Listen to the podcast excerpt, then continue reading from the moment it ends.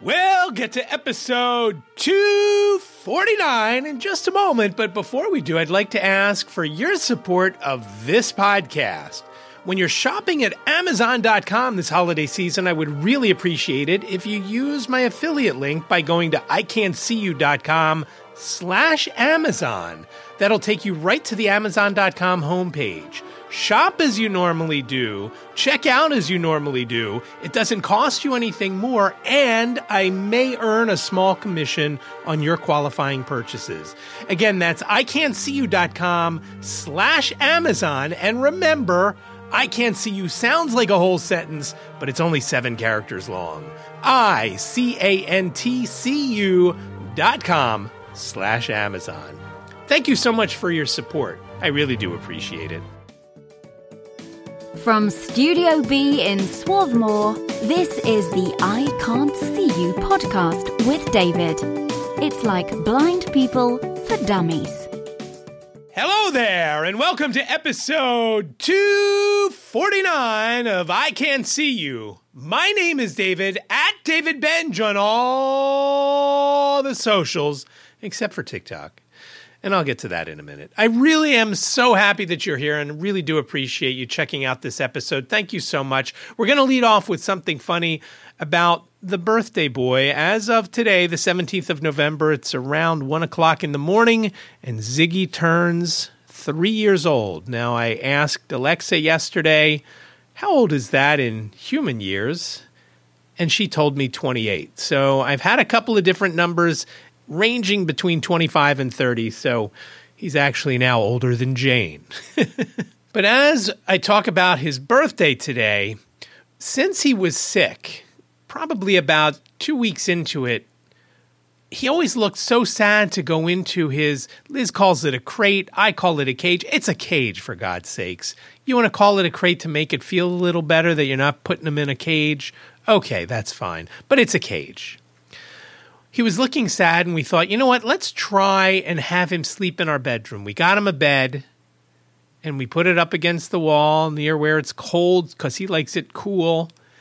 And he sleeps in the middle of our bed. he has not once laid on that bed. In fact, that bed that was about a hundred bucks is going back on Saturday.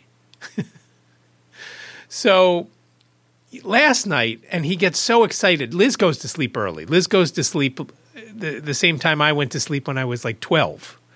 She goes up in the nine o'clock hour, sometimes right around nine, usually never at, till 10 is she awake, unless she's already sleeping on the couch downstairs. But she goes up, so we take Ziggy out, and then he goes up with her, and he gets situated. Now, as soon as he gets up there, he wants to play a little bit once he's on the bed, and he bites me, and he bites Liz, and he likes to lick the uh, hand lotion that Liz puts on every night from the 87 times she washes her hands at school every day. He likes to try and lick that off, so she can't keep her hands from under the covers, or he will lick it off. So that's also probably not good for him. But he's been sleeping, and and for the most part, he's slept in the middle of the bed. And we have a king size bed, so Liz is on one side, Ziggy's down the bottom part of the bed in the middle, and then I'm on the other side. When I come up to bed, he gets very excited, like he hasn't seen me in forever, and it's usually only been a couple of hours and he will get excited. He'll try and give me something. He he loves giving gifts when he hasn't seen you in a while. Now, the gifts when he's in our bedroom, he usually jumps down and gets something out of the dirty clothes hamper to give or present. But sometimes, he, as the last couple of nights, he has given me the shirt I'm supposed to sleep in and then won't give it up and it's already soaking wet so I haven't been putting that I haven't been putting that on. Last night when I went to bed he got excited and he's bringing me my shirt that I was hoping to sleep in. And instead of laying back down in the middle of the bed, down at the foot, on the bed, but down that end, he came over as I sat on the bed to take off my shoes. And then he didn't move. He put his head down and he was ready to go back to sleep on my side of the bed, right below my pillows, stretching from the edge of the bed probably his tail was probably all the way over to where Liz was. Couldn't get him to move. Finally, Liz got mad and got up and got him to move. And so then he was back down at the foot, and that was fine. The great part about him sleeping there, though, is when it's cold out, he's like a giant hot water bottle because he warms my whole side of the bed up. It is awesome. And when he's sleeping in his normal spot down at the bottom, it's right where my feet are. So it's perfect. It is perfect. But it's very funny. And he seems to like doing this. And I know a lot of my friends who have dogs, they all sleep with their dogs. And he, of course, doesn't sleep under the covers because that would just be way too hot for him. The next couple of items are somewhat related. I was on my way to Harrisburg for the NFB of Pennsylvania State Convention last Wednesday, and I had taken a couple of pictures of Ziggy. And I was going to post them in a carousel. I mean, I know it's a small carousel. Two is still a carousel, right? So I grabbed the two images. Now, unfortunately, they weren't the last two images. The last image that I had on my phone was of the QR code from the PDF from my Amtrak ticket for some reason. It had disappeared from the Amtrak app on my phone. I don't know why. I don't know what happened, but I could not get to my ticket on the app and in my wallet. It had disappeared from there as well. Now, I had also booked my friend Brian's train travel to the convention he presented on Saturday. So I have a feeling that was the issue. But whatever, I had the QR code, and when the conductor came, I opened my photos and I grabbed the QR code and I had him scan it, and that was good. So when I went to post on Instagram, I grabbed the two pictures. I said I wanted to do multiples. And again, remember, when I'm doing anything on my phone, I'm using the screen reader on the iPhone, which is called VoiceOver. So I selected the two images and I did the alt tags for them. And when I hit next, I tried to put a caption in or whatever I was going to say about the two images on the regular post where everybody can see it. The alt tags are read by the screen reader, which, if you don't have voiceover turned on or talkback on an Android phone, you have no idea what's in there. And usually it just describes the two images. In this case, one was Ziggy laying in the grass with a white fence behind him and a blue sky up above. The other one was Ziggy looking sad, and he was laying on the floor in our living room. And I basically said something like that. I don't remember exactly what it was. And of course, I can't see the images when I actually am telling what they are and I only knew the difference between the two because of the white fence in the one. And that sometimes is an issue. I remembered when I took the pictures what they were, and I had somebody check them to make sure they actually looked okay. And I think that someone was Jane. But I can't see the little thumbnails when I do the alt tags. I just, again, have to hope that I'm getting the right ones. I know which ones I want to pick, so once I did all that, and once I checked everything that it was also going to post on Facebook, I then hit post.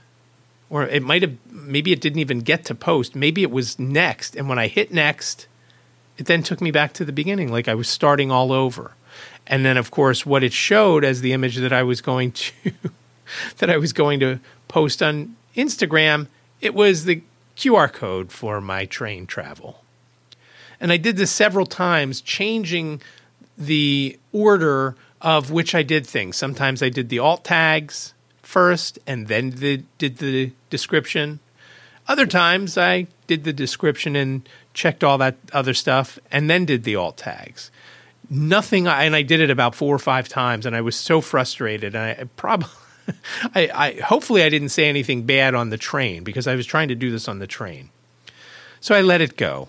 And I figured, okay, I'm just not going to do it. Now, at this point, I wasn't able to even tweet my frustrations because my new phone could not get me on Twitter, even though I was entering all the proper credentials.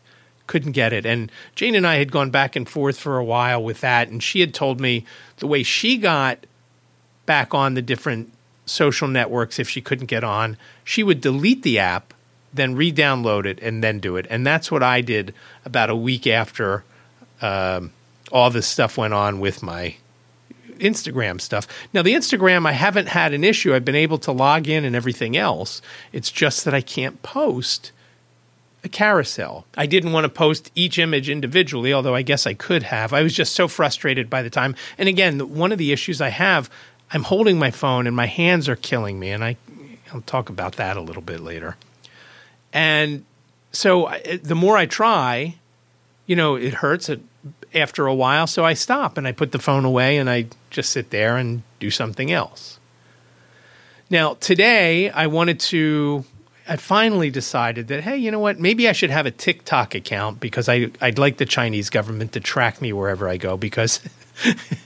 it's, it's it's like that Beavis and Butthead episode where they're standing in the convenience store and the they're watching the tape. The the owner of the convenience store is watching the tape, and they are just stationary as uh, everybody's flying by them because they're watching at double speed or whatever it is, and they're just in the same spot for like eight hours. I'm here all day usually, except for last week when I was in Harrisburg. So I thought, let me do a TikTok, get a TikTok account for the podcast. I have one called Ziggy and the Man.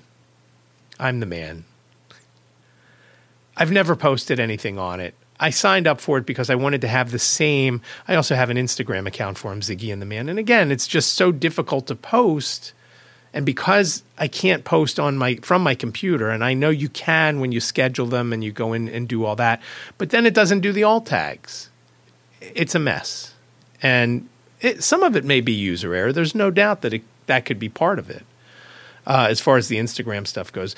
But with TikTok today, I couldn't get past the sign up screen. I just wanted to have I Can't See You podcast. That was going to be the handle, but I couldn't even get to that because I got to the spot where it asked for my birthday. And I only know this because none of this page was readable with voiceover. None of it. The only reason I know what this page said was I took a screenshot, I took it into Be My Eyes using their AI and got the description. Now, I wasn't sure what the how I was going to enter the birth date. Of course, it didn't tell me that, but down at the bottom of the screen, I realized that it was basically those um, almost as like a wheel, like you could spin spin a wheel and the days of the month go by or the months go by. But I had to shut voiceover off to do any of it. It was completely useless when voiceover was on. I couldn't do anything. It would I would just touch around the screen and nothing would happen. The only thing on the screen that I could read was how much battery life I had left and uh, what my Wi-Fi uh, network was called and what time it was and things like that.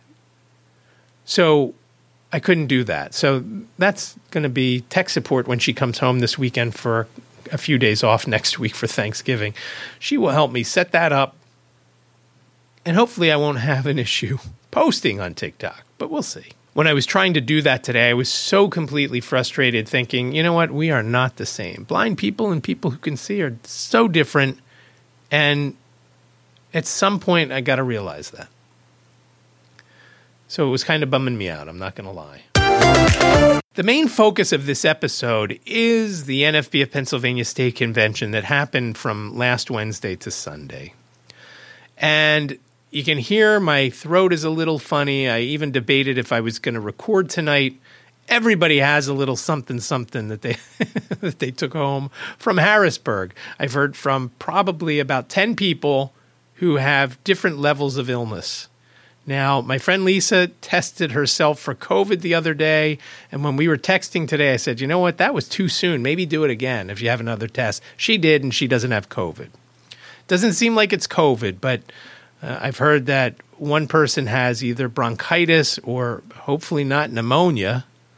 I've heard from others that have had fever and chills. So it'll be interesting to see moving forward what everybody came home with. And I, I was a little concerned. As I said to Liz before I left, I said, you know, maybe I should buy something to bring you home so that what I don't bring you home is COVID again. And it would be funny if she got COVID because of the family, she, I believe, is the only one that got the latest COVID vaccine. I haven't gotten it yet. I don't think, I, am pretty sure Jane hasn't gotten it yet.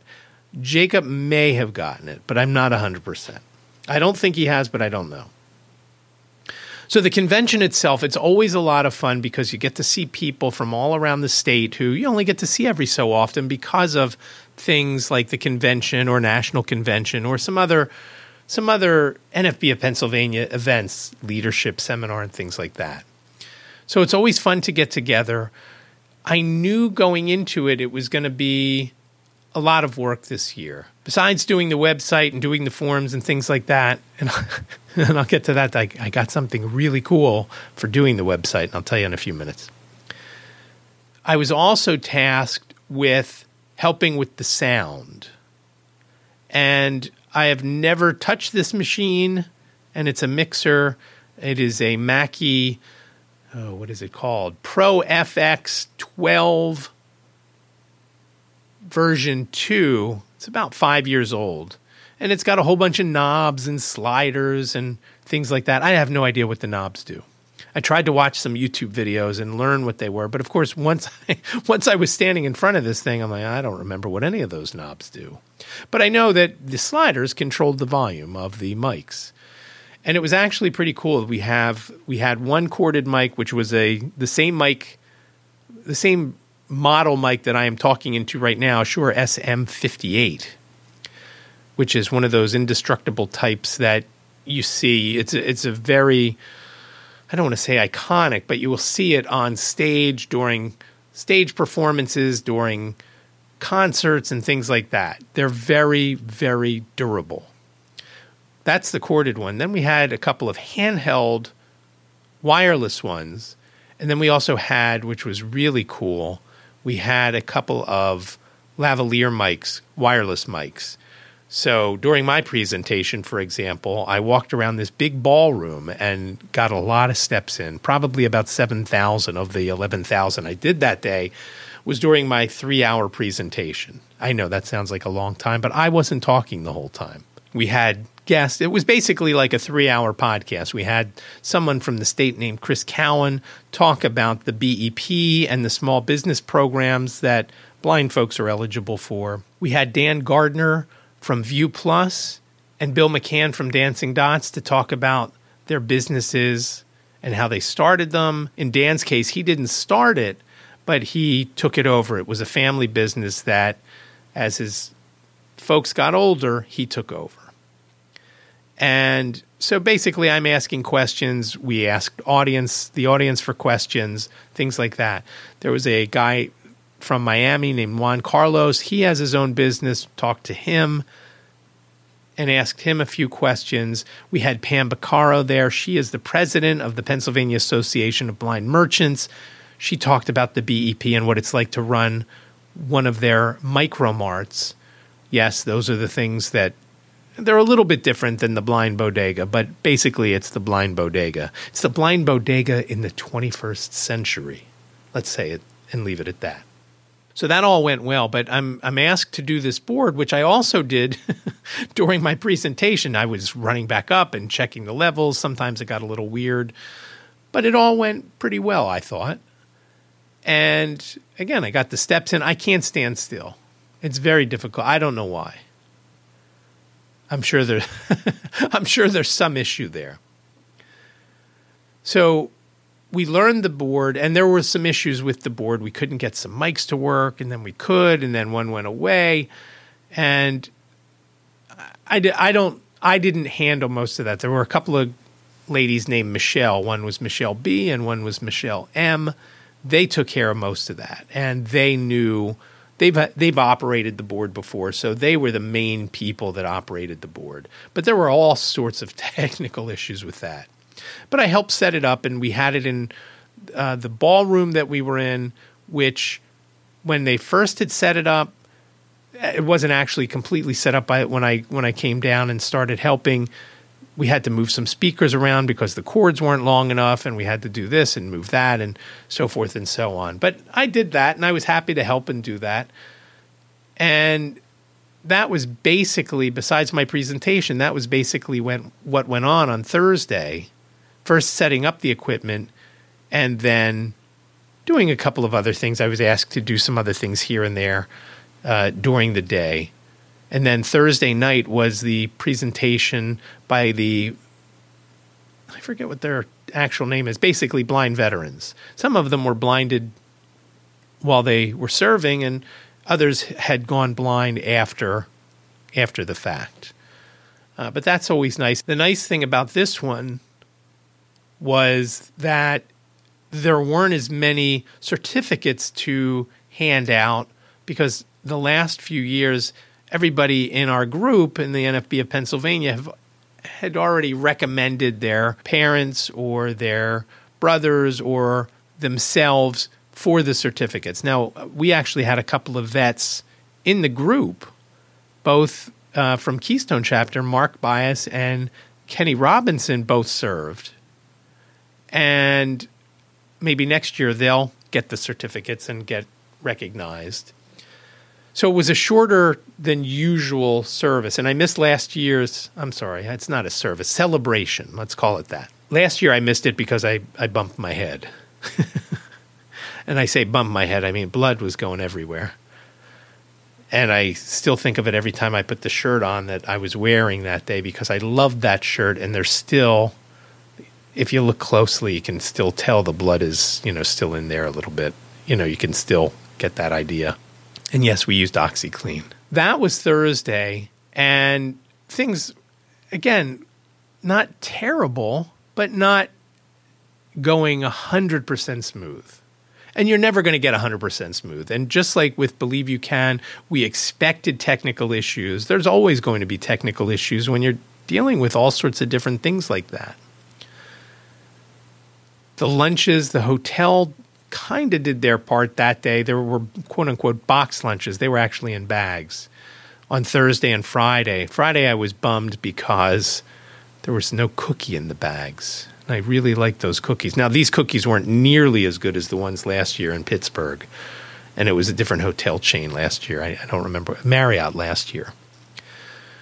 So that went fine. Friday is a time for the different groups to meet and for example, the Pennsylvania Association of Blind Merchants, the blind parents group actually went from being a group to a division. The seniors group met, and all those all those other folks met. Students met, blind students, things like that. That's what goes on. Now, the first thing on Friday that I participated in was we had Rabbi Lenny Sarko, and he brought. If, and he, he didn't give me the what for for not going to the synagogue for about two decades, other than my parents' funerals. He brought with him something it took him a long time to create, and that is Braille scrolls. And he went over how he did it and how he was able to do it. And there's all sorts of in any religion, and I know this may offend some people, in any religion, there's all sorts of craziness that you have to. You can't do it that way, you got to do it this way. And there are reasons for it. But he had to do some workarounds to stay within those boundaries of I, I can create this and it's got to be X number of columns and it's got to be X number of rows and it's got to be this. And how do I make Braille is all the same size? How do I make these letters bigger or show that they're bigger because in the actual Torah, they are larger to emphasize them. But you Braille is, you know, those cells are six dots. That's it. There's never any that are bigger. So he came up with a way to do that. And it was very interesting. The sad part was there was only a table of us there to take in his presentation. It was in the main ballroom, and there were about 10 of us and it was nice because it was very intimate and uh, it was interesting. It really was interesting, and and I touched God, not in an inappropriate way too. There's the word God that's written, and I, I don't remember what it is in Hebrew, of course, because I'm that kind of Jewish person. But and uh, so I was able to touch that. He asked me if I wanted to touch that spot, which I did, and uh, I couldn't tell you what the letters were, even even if I wanted to. And it was in Hebrew Braille, or Braille Hebrew, I guess is more likely what it is. And just very interesting. It was very, very interesting. In fact, we're going to have him and his wife on an episode of White Canes Connect because it really was incredible how he did this. And the story has to get out there. So, other folks who are Jewish and in other places around the country, when they need to do something on the, let's say, a bar or bat mitzvah, they'll be able to read right from this Torah during their bar bat mitzvah, even if they're blind. And you can't memorize it. That's that's one of the rules. You got to read it word for word so you don't mess anything up, or it ends up like whisper down the lane, like in Johnny Dangerously, and nobody knows what the story is except for the last guy and the first guy. Saturday is what's called general sessions, where a lot of people present. Some of the folks talk for a little bit longer than others. And my, like, like, I mentioned, Brian Fischler talked. He talked for about 20 minutes about his Flight for Sight award and traveling to all the different ballparks and the travel issues that he came upon and things like that.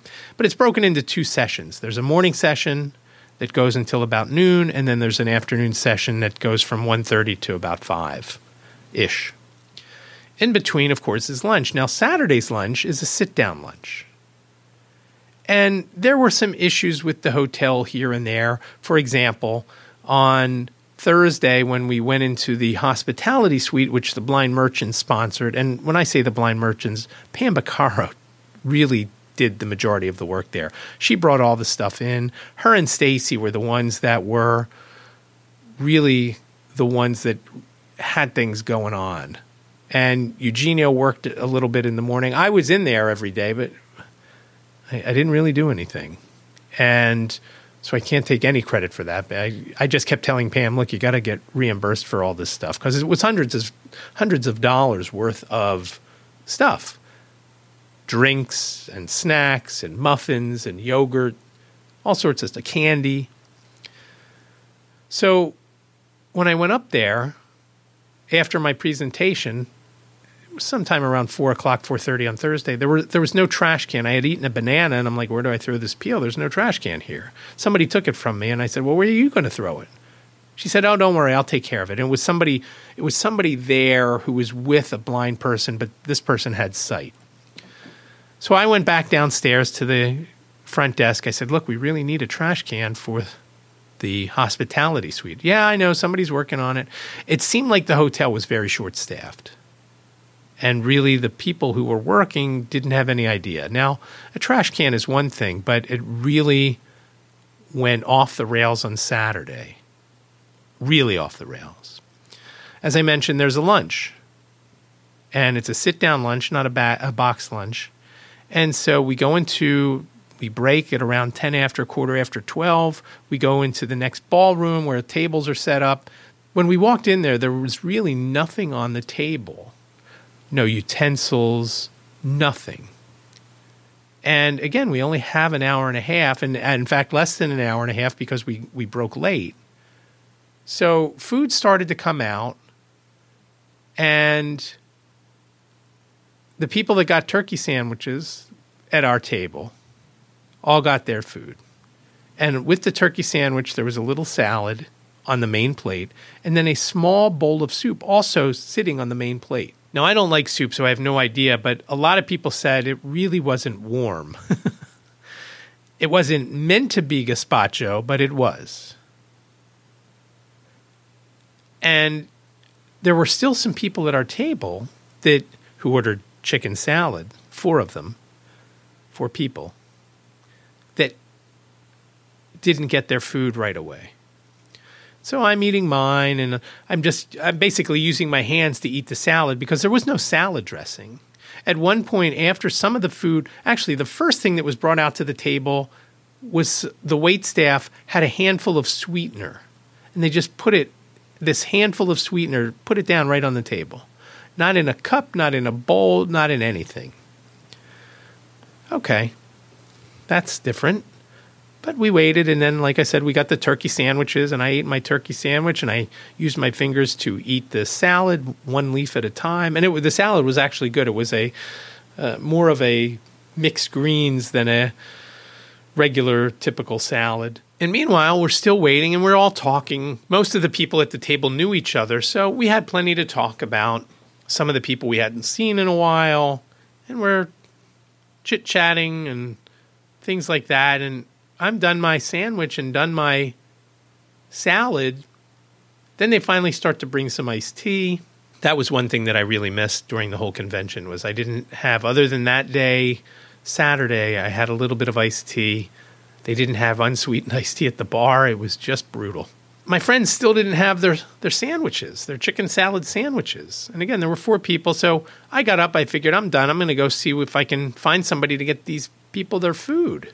You know, it's now after one or right before one, and people keep coming over and saying, "Yeah, it's on. It's on its way up right now." Was the first time with before I got up and walked around, and that was the main guy. His name was Desmond and he was terrible.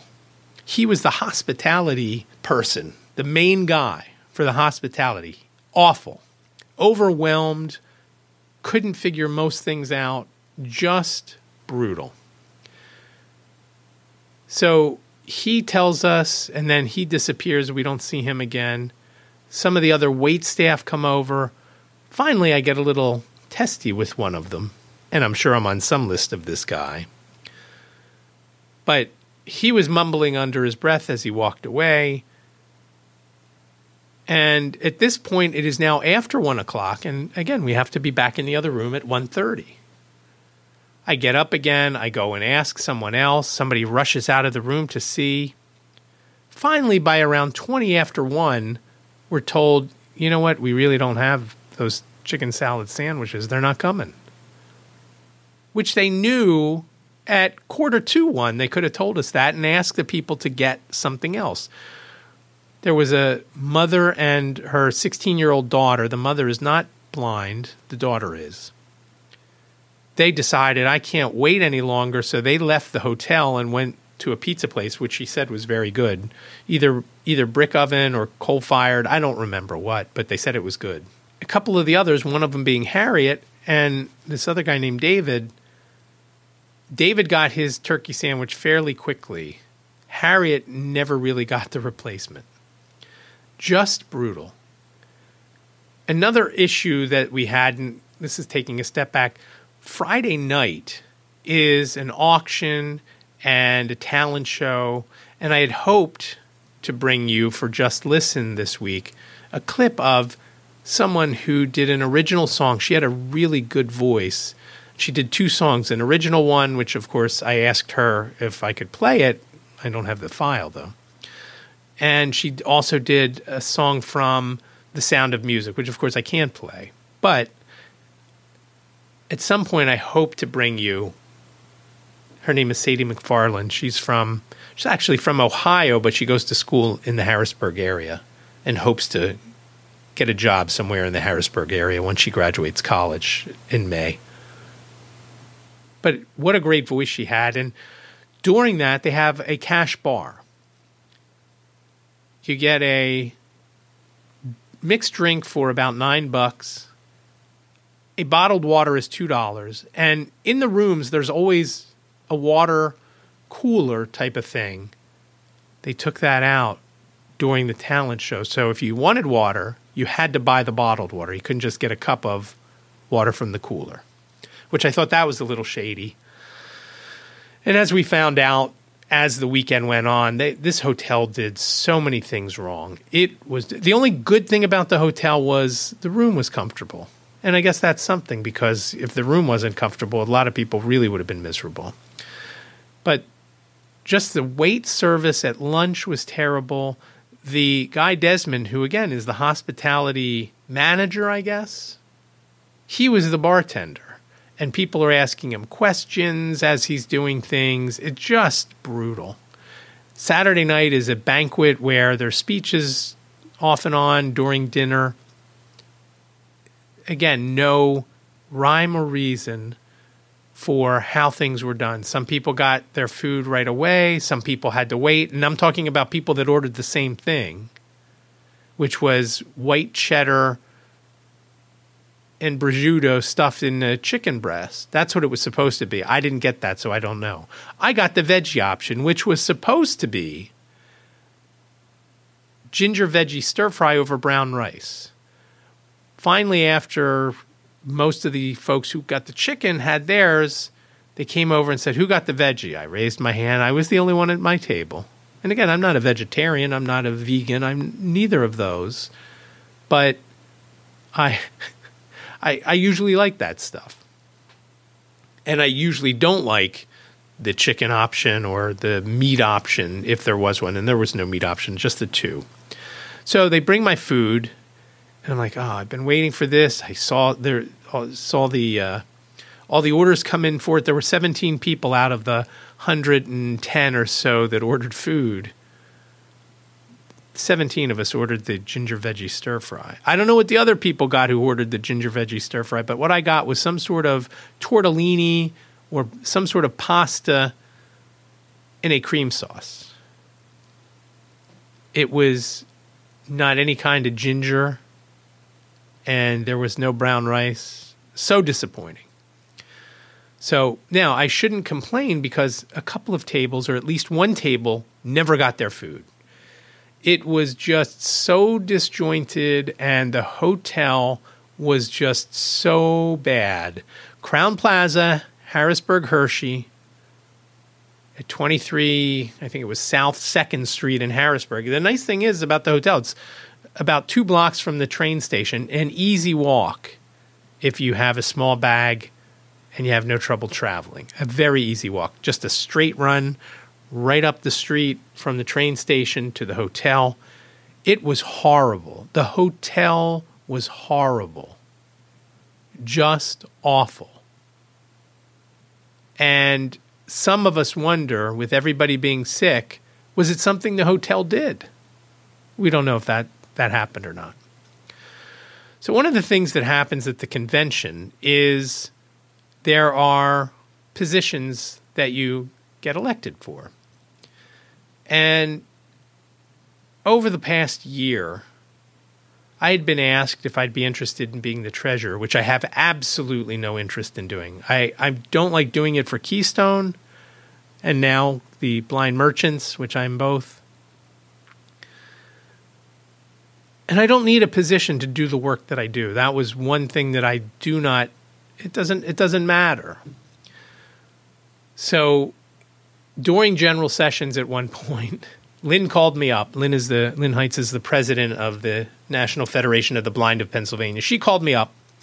She thanked me for doing the website and the forms and everything, and then she gave me tea that has a good amount of caffeine in it, and a pound of loose tea. And I've tried it. I actually have it every. I've had it every afternoon this week since coming back and I do like it. It's Darjeeling, and um, like I said, I do like it. I had plenty of lemon in it today. I probably should have put some honey in. Maybe my voice would hold out a little longer. So that I had mentioned that earlier that I was going to talk about that. So back to the elections. Over the summer when I was at CBVI, maybe it was late spring, I got a call from my friend Kirk Hunger. He was I don't know what the word for boss is in Spanish, but he was my he was my boss at the Blind Bodega, both in the Green Federal Building and the IRS building. He needed someone to help him while he moved from there to vending machines at the postal facility um, in the Byberry section of Philadelphia. And I, if you go back and listen, I did I did the vending machines for a couple of weeks. It was just so far. I spent four hours working and about four and a half hours commuting on either end of that work because of the train schedules and things like that. It just it just was too much for four hours a day. But Kirk had called me when I was at CBVI and he said, Hey, do you think I could be the first vice president? I said, Yeah, I think you could do that. He's very um, what's the word? He's very outgoing. He is a people person. And he is good at that. And I told him I absolutely think he could do it. So I'm thinking, okay, he's going to be the first vice president. The other folks, they're, they're, the nominations were the people who were already in the office. Lynn was renominated for president, and Harriet was renominated for secretary, and the board people were the ones who whose time was up uh, they were renominated. There was no one in the first vice president spot because of what happened at last year's convention.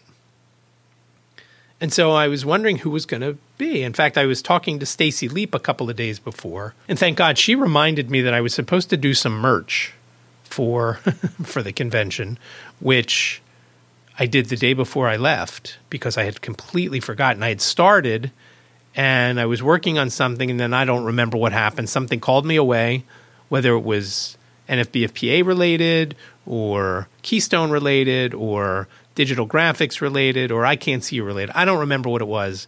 Or it might have been White Canes Connect. I don't remember. But something called me away and I completely forgot to get back to it. So we were talking. I said, hey, you know, who do you think is going to be first vice? You know, we went back and forth. I said, you know, maybe you're going to do it. You should do it. She's like, well, nobody told me about it. I, and and she said, well, how about you? And I said, well, if they asked, I would probably do it again, as I said earlier, I don't need a title to do any of the jobs, any of the work. And it's funny because we have a national representative who was there. Her name is Pam Allen. She's the first vice president of the NFB, the national organization. She's also the president of the NFB of Louisiana, and she's also the director, as I've mentioned, of the Louisiana Center training area for uh, where you go to get a lot of months to learn how to live independently. And she brought this up often that you don't need a title to do the work. And I, I believe that. And I've said that before. I heard her say that, and I was glad that she said it. So, to my surprise, as they announce who the recommendation is from the nominating committee for first vice president, I hear my name. I'm like, oh, okay. And the way it works is they'll say, um, as they vote on them, they say, okay, um, we nominate David Goldstein for first vice president. Are there any other nominations from the floor? And they say that three times. After the third time, somebody shouts out, we move the nomination cease and David be elected by whatever that's called. 10 years in this organization, I still don't know how to say that, what it is. Well, after the first or second one, and I don't remember, somebody says, and I believe it was Michelle B, that said, I nominate Kirk Hunger. And I'm like, oh, good. Okay, Kirk's going to get it. Because I'm not, nobody's going to vote for me over him, I thought. And some other people at my table, some people that I had just met, said, oh, we should vote for you, right? I said, no, no, Kirk really wants this. Vote for him. so I don't know who else at my table. I believe most of the table that I was at voted for Kirk. Evidently, a lot of other people voted for me.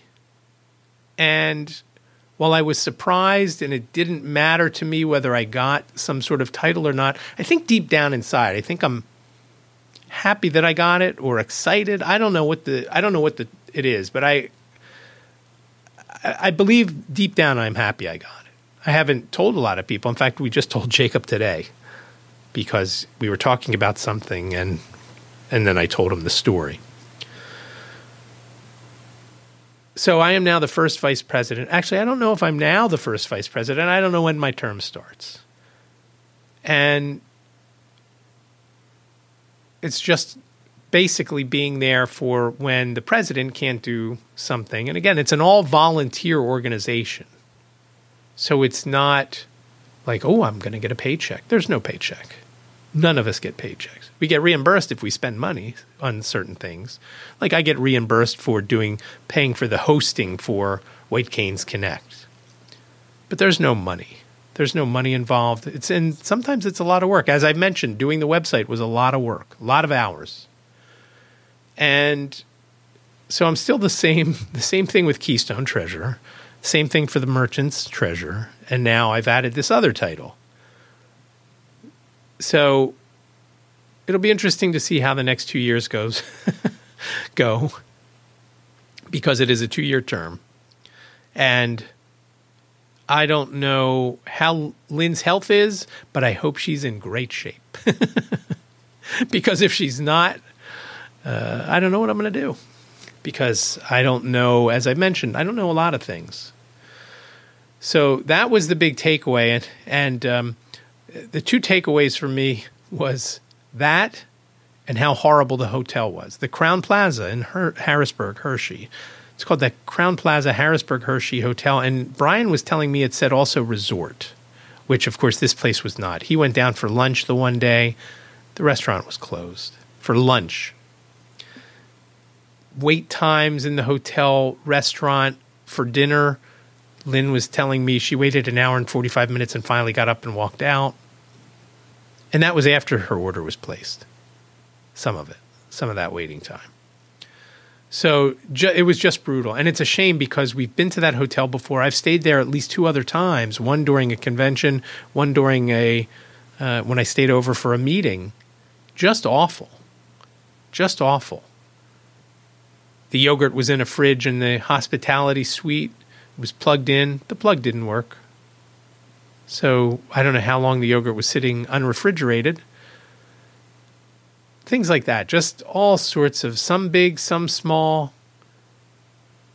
The wait staff not knowing, as as Kirk said to me, and we talked a few times about it, they just weren't trained right. And some of the people, uh, as I was getting a drink for, I was getting some water for myself and a gin and tonic for Brian.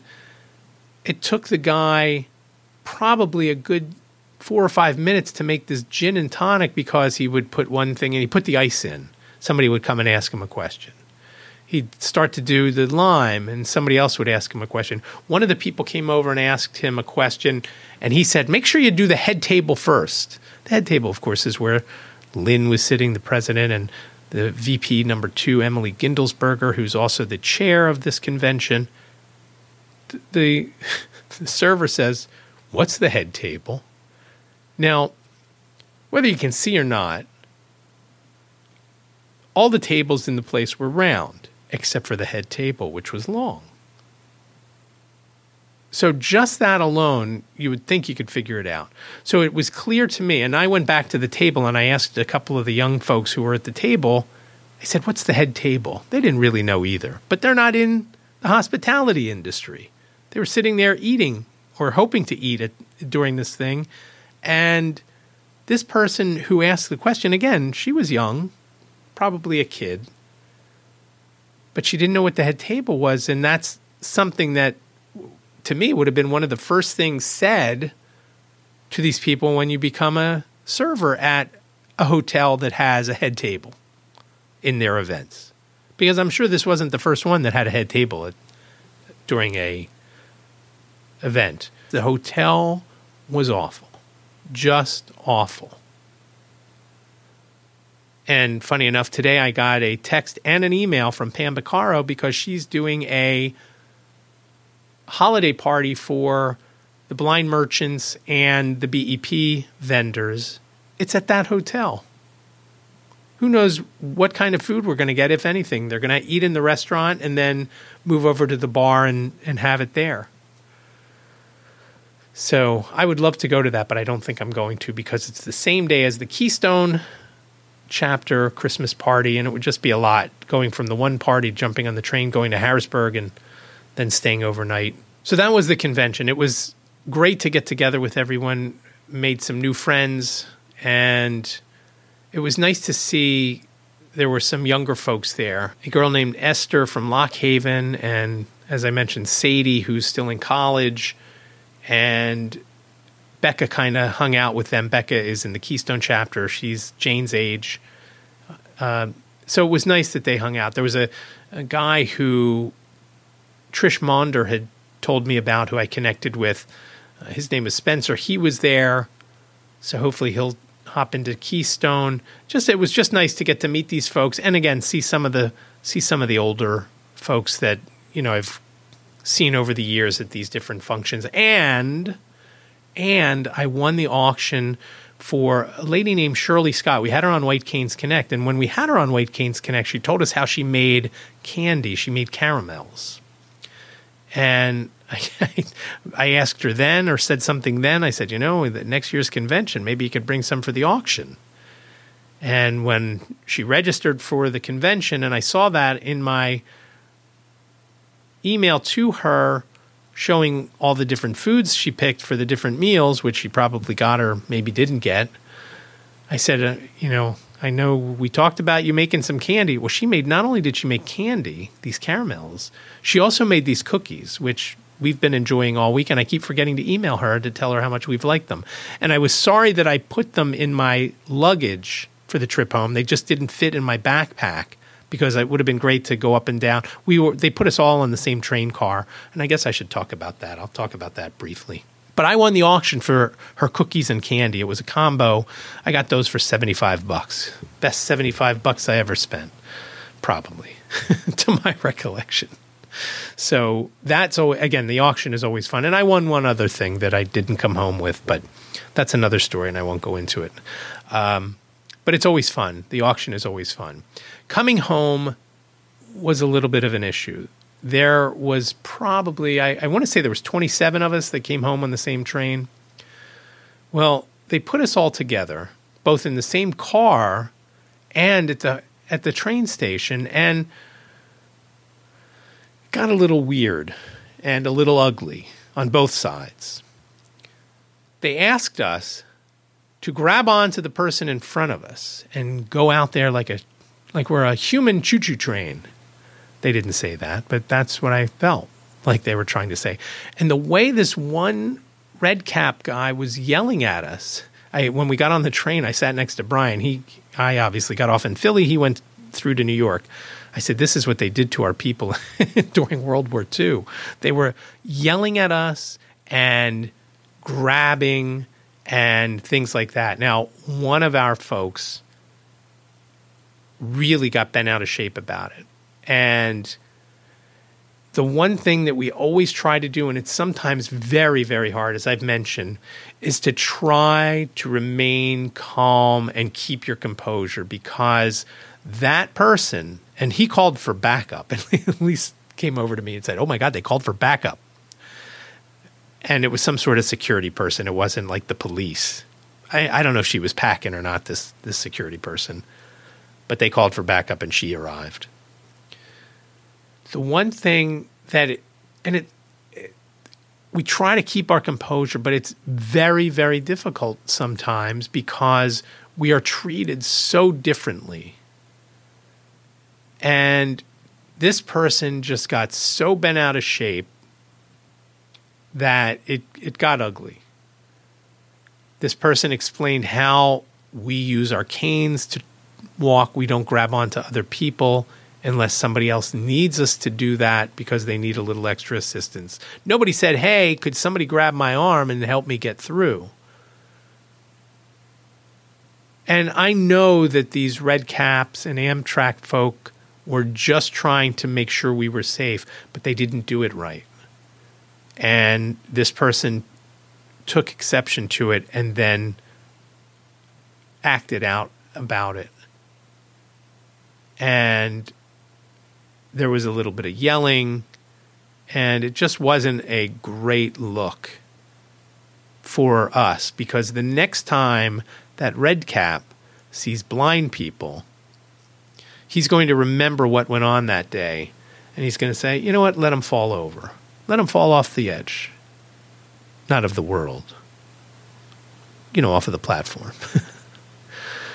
so it's one thing that's always difficult. Now, the funny thing is, I Amtrak reached out and asked how they did for that trip, and I I responded.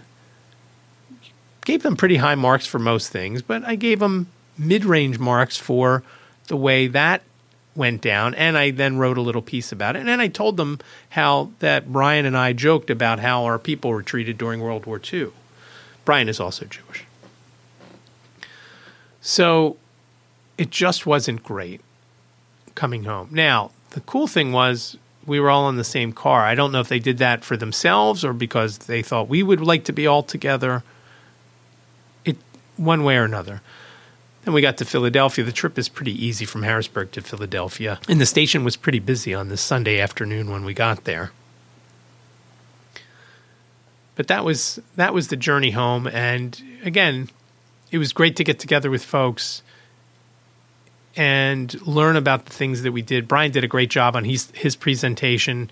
A lot of people laughed and were excited to hear about it, and it'll be interesting to see because Flight for Sight has just opened up a, another round of travel grants that they're giving away early next year. But you can go to flightforsight.net if you're interested, if you're blind or visually impaired and want to jump in on that.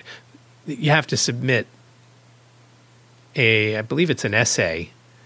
And Brian kept saying, "You should do that. You should submit one." I, I don't, I don't feel comfortable doing that because I did their website. It just seems, I feel more like an employee, and I don't want to. Just seems like it the, the optics just aren't right. And I know it's funny saying optics when you can't see anything, but just doesn't seem right to me. So I'm not going to. And but I, I had a couple of ideas.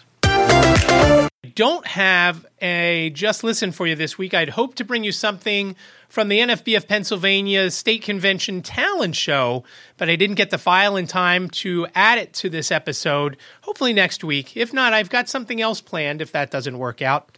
I do also want to let you know that I am on the current episode of That Real Blind Tech Show, and I'm on the next episode that should be coming out in any day after this drops. So take a listen there. That Real Blind Tech Show, I'll link to the one that's out now, and then I'll link to the other one on the show notes page. And again, that's over at iCantCU.com slash 249.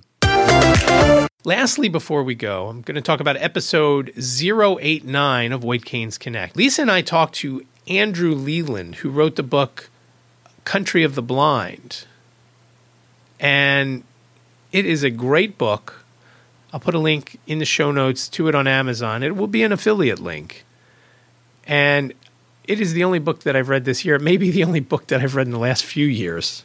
And by reading it, of course, I listen to the audio, and he does the audio narration. So it was just great. I really enjoyed the book, but he has a lot of great things to say, and he told us the process that he used to write the book, and he talks about a little bit of the history of the blind movement in the U.S., how they started doing some audio things with the telephone and doing some shady things. and it, it's just a it's a great book. He was great to have on, and he was very patient with us. He is also Jewish, and we talked to him on Rosh Hashanah, right before sundown. Well, it wasn't Rosh Hashanah when we talked to him, but right before sundown, he was getting ready to go to the synagogue after he got off with us, which I think is just great. He was very very kind uh, to do that for us, and uh, it was a great interview. We really enjoyed it. And so, again, that's episode 089. Lisa and I speak to Andrew Leland. And again, uh, it's a great read. If you uh, click the link in the show notes, you could read the actual book or you can get the audio version. And um, again, the audio version was great. So check that out. That is all I have for episode 249. It is hard to believe. I had hoped when I was getting close to 250, I was hoping that I could unveil a new logo and talk about some more things that's coming, but I don't have that. So that probably, unless some miracle happens between now and next week, that will not be that will not be the case. Oh, you know what? I am kicking around logo ideas. So if you have logo ideas right now, if you're blind, my logo is basically looks like an eyeball. Um, the shape of an eye, and in the eyeball area is a microphone. I kind of want to do away with that because I want to do, as I've previously mentioned, YouTube and some other things, and to put the the microphone in there kind of defeats the purpose because it's not just the microphone. And I thought about doing separating it. If you've watched Ozark, they for each episode had a circle, and in the circle was four sections, and they had different images in each section. And I thought about doing something like that, kind of separating it, basically doing a microphone, a video camera, uh, a computer screen, because obviously blogging. I couldn't figure out what to do do in the fourth thing. I don't 100% like that idea. I kind of just would like to come up with some other graphic to go along with the word iCantCU. And again, that is one word, I C A N T C U. And for those who are wondering, the C's and the U are capitalized. And I do that primarily because screen readers. When it's not capitalized, the screen reader reads it as I can coo. And I have the I, the first, well, the only I, is lowercase because of iPod, iPhone, iMac, so forth. Did it along those lines. That's when I came up with it back in 2006, the, the logo type. That's what I came up with. And I didn't come up with iCantCU, by the way. Mandy Garcia was the one that came up with that. I, we were working at Salon Supplies and Interiors on a Saturday, and I said, you know, I want to start this blog, and I told her everything about it. If you have an idea for a logo, I'd like to hear from them. Whether you email I can't see you podcast at gmail.com or give a call 646 926 6350. Let me know. And as I started to mention, and I forgot to mention last week, show notes are available over on the website. Hopefully, the website is up. It was down for a little bit yesterday. Again, all of them, all of my sites. Hopefully, I'll get to migrate those like I had hoped. But show notes are available over on the website, iCantCU.com slash 249. That's iCantCU.com slash 249, all numbers. And remember, I Can't See You sounds like a whole sentence, but it's only seven characters long. I, C A N T C U dot com slash 249. Again, reach out, I can't see you podcast at gmail.com, I can't see you podcast at gmail.com, or give a call, 646 926 6350. You've got up to three minutes to leave your name and town and whatever you've got. Questions, comments, show ideas, logo ideas, whatever you got, please. 646 926 6350. Of course, you can always reach out to me on the socials, at David Benj on all the socials Twitter, Facebook, Instagram, Threads, LinkedIn, and on YouTube, where you can watch the, or I should say, listen to the podcast. Soon, I hope to have a video version available. Again, I do really appreciate you listening to episode 249. Thank you so much for spending the time with me. Be well, stay safe, and I'll talk to you next week. Thank you for listening to the I Can't See You podcast with David. Please rate, review, and subscribe to the podcast wherever you listen. And don't forget to share the podcast with your friends.